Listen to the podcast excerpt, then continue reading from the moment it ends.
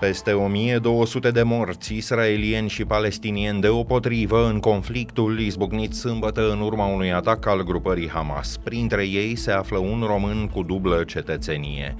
A treia zi a ostilităților a adus noi atacuri reciproce cu rachete. Premierul Israelului amenință că replica sa va schimba fața Orientului Mijlociu. O operațiune terestră a armatei israeliene în Gaza e posibilă în orice moment. În așteptarea ei, un fost director al BBC România spune că o astfel de strategie nu mai are însă cum să dea rezultate pe termen lung. E luni, 9 octombrie, ascultați știrile zilei de la Recorder.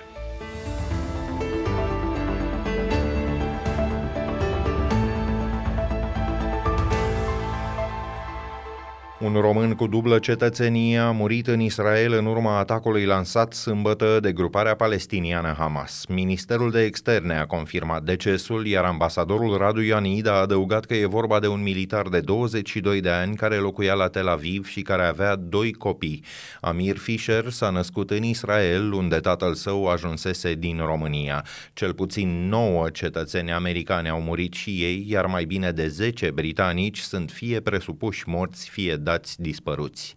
Operațiunea șoc din weekend a grupării Hamas a dus la uciderea a peste 700 de oameni în Israel, inclusiv a unui număr de 260 de tineri. Ei se aflau la un festival organizat în apropiere de fâșia Gaza. Riposta de până acum a Israelului, care a inclus mai multe atacuri asupra orașului Gaza în cea de-a treia zi a conflictului, a făcut peste 500 de victime printre palestinieni. Ea a fost urmată de noi măsuri administrative. Israel looks like it's escalating its measures against the Gaza Strip.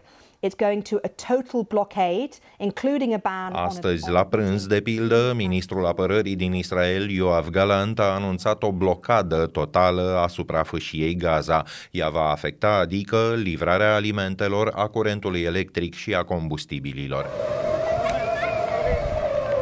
Anterior, sirenele s-au făcut auzite în mai multe orașe israeliene, inclusiv în Ierusalim și la Tel Aviv, anunțând iminența altor atacuri cu rachete. Spre seară, premierul Benjamin Netanyahu a spus în cursul unei întâlniri cu primari din sudul Israelului că răspunsul țării sale va schimba fața Orientului Mijlociu.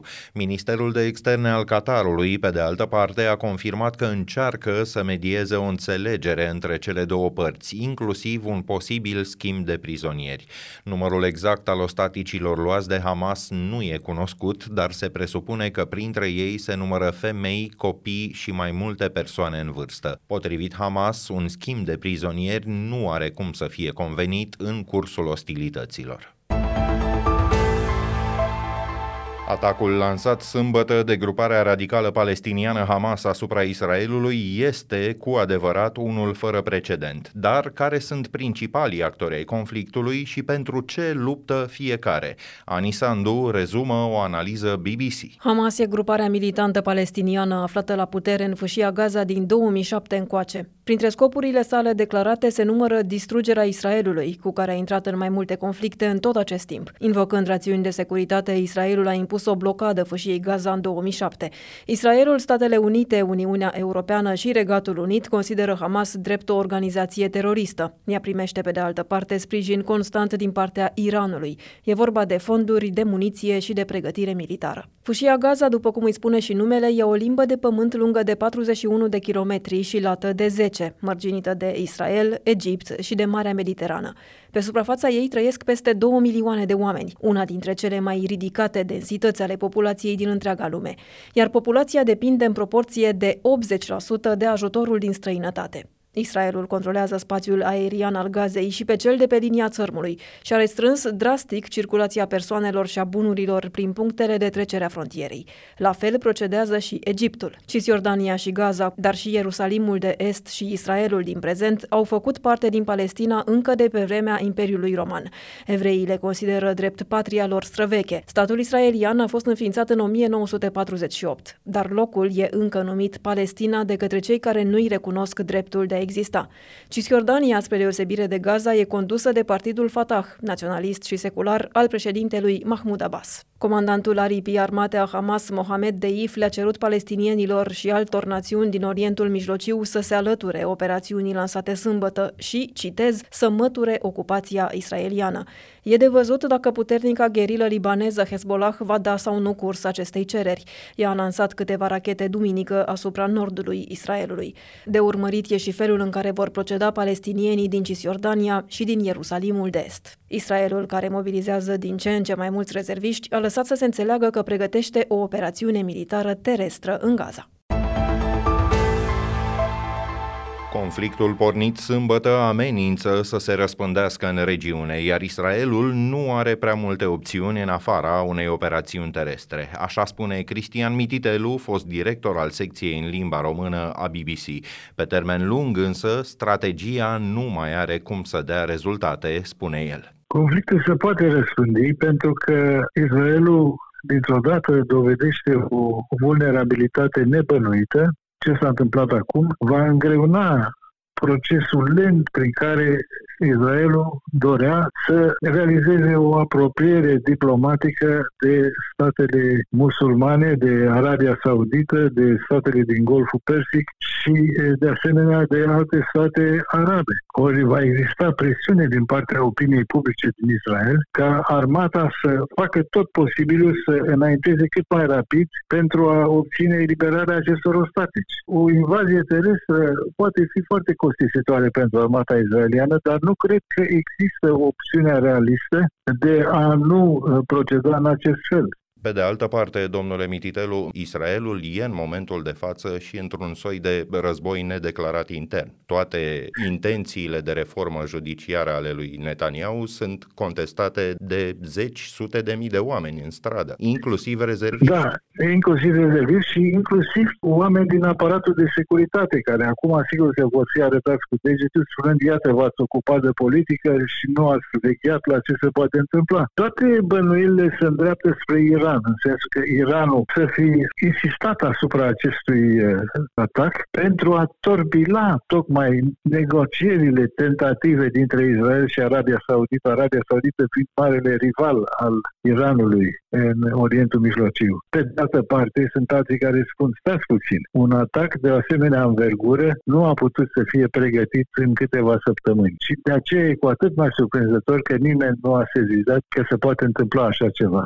E un loc comun să constați că în absolut orice conflict, civilii sunt cei care suferă primii. Suferă și cei din Israel, suferă de o bună bucată de vreme și cei din fâșia Gaza. Cât S-ar putea însă prelungi acest conflict. Conflictul e aproape fără soluție atât timp cât uh, politica Israelului, sprijinită în bună parte de Statele Unite, e atât de intransigentă. La un moment dat trebuie să încerci să găsești o rezolvare. Ce faci chiar cu Gaza? Vei invada Gaza, vei curăța, vei, vei anihila pe Hamas. Dar ce pui în locul lor? Nu poți să ai un vid de putere pe termen lung. La un moment dat o să apară poate o mișcare și mai radicală, poate un fel de Al-Qaeda. Există deja elemente de genul ăsta în Gaza care rivalizează cu Hamasul. De la ceva distanță, cam cât de bine îi pică această situație lui Vladimir Putin? Cred că îi pică în sensul că America și în special Trump a încurajat o atitudine intransigentă din partea lui Netanyahu. Acum ce poate să facă? A trimis niște nave ca să sprijine acțiunea militară a Israelului, dar lumea a văzut că America s-a clătinat puțin în Irak, a eșuat în Afganistan, cât de mult se poate implica din nou în Orientul apropiat de această dată și atenția, în general, a diplomației americane și chiar și a posibilităților militare pe care le are, se va deturna puțin de la conflictul din Ucraina în caz că lucrurile escaladează în Israel și Palestina. La rubrica Fast Forward, alte știri care ne-au atras astăzi atenția. O afacere de circa 100 de milioane de euro cu stuful din Delta Dunării a fost dezvăluită de o anchetă România Te Iubesc de la ProTV. Două companii, dintre care una în care e implicat fiul lui Paul Stănescu, secretar general al PSD, au ocazia să încaseze subvenții europene consistente grație unei legi promovate de partidul de la putere. Ea permite transformarea stufului în furaje și a bălților companiilor din Delta în pășuni. Cele două companii au concesionat 80% din suprafața acoperită de stuf din rezervația naturală.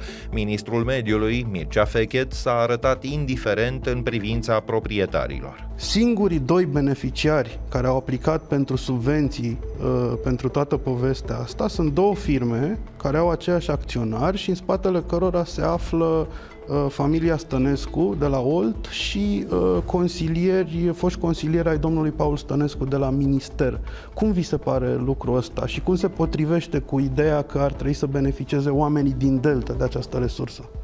Pe mine mă interesează foarte puțin atunci când verificăm uh, anumite contracte Uh, cine sunt uh, proprietarii acelor afaceri. Potrivit anchetei ProTV, un alt acționar al celor două firme implicate în afacere ar fi preotul Mădălin Iscru, cunoscut din anchetele Recorder despre Dumnezeul achizițiilor și fost consilier în Ministerul Dezvoltării în perioada în care instituția era condusă de Paul Stănescu. Ștefan, fiul acestuia, a spus că afacerea e perfect legală. Eu am cumpărat acțiuni în două societăți comerciale care se ocupă cu agricultura, că și activitatea stuficole tot o activitate de agricultură până la urmă. Eu, la rândul meu, mă ocup cu agricultura din 2008 până în prezent. Nu cred că deranjează cu ceva că mai și muncim în țara asta. Nu cred că e nicio problemă. Cum ați ajuns să vă cunoașteți cu domnul Ionuț Lipan și cu domnul Mădălin Iscru? Asta e domeniul de activitate, agricultura, da?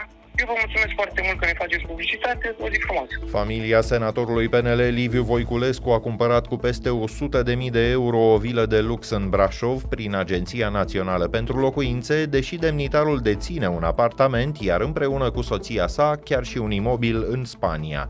Site-ul g4media.ro scrie că Liviu Voiculescu i-a confirmat aceste date. Contractul de construire a fost semnat în 2021 cu antreprenorii unui bloc ANL, agenție în subordinea Ministerului Dezvoltării. Soția senatorului a primit punctaj maxim pentru că a declarat la notar că nu avea nicio locuință în țară. Apartamentul din Brașov are peste 200 de metri pătrați, iar prețul mediu al unuia e de circa 430 de euro, cu mult sub cel din august 2021 de aproape 1400. După ce achiziția a fost legalizată, Liviu Voiculescu i-a devenit naș directorului din Anele, care a aprobat Lobato. La câteva zile de când un tânăr bucureștean, Vlad Pascu, a fost trimis în judecată pentru că s-a urcat drogat la volan și a ucis două persoane, tatăl său califică situația drept un dezastru. Plasat sub control judiciar, Mihail Pascu e și el cercetat pentru deținere ilegală de muniție și pentru vătămare din culpă. A intrat luna trecută cu scuterul într-un grup de ziariști de la sediul DICOT. Mihail Pascu spune că fiul său a greșit foarte mult, dar în ceea ce îl privește, se plânge că presa i-ar fi creat o imagine foarte proastă. Cât despre puterea financiară de care ar dispune, Mihail Pascu a spus că are 10 firme, dintre care doar 4 ar mai funcționa. A adăugat, citez, știți ce am fost înainte să fiu milionar? Miliardar. Punem punct aici știrilor zilei. Pe YouTube vă puteți abona apăsând clopoțelul care activează notificările. Ne auzim din nou mâine seară. Sunt Filip Stan David, toate cele bune!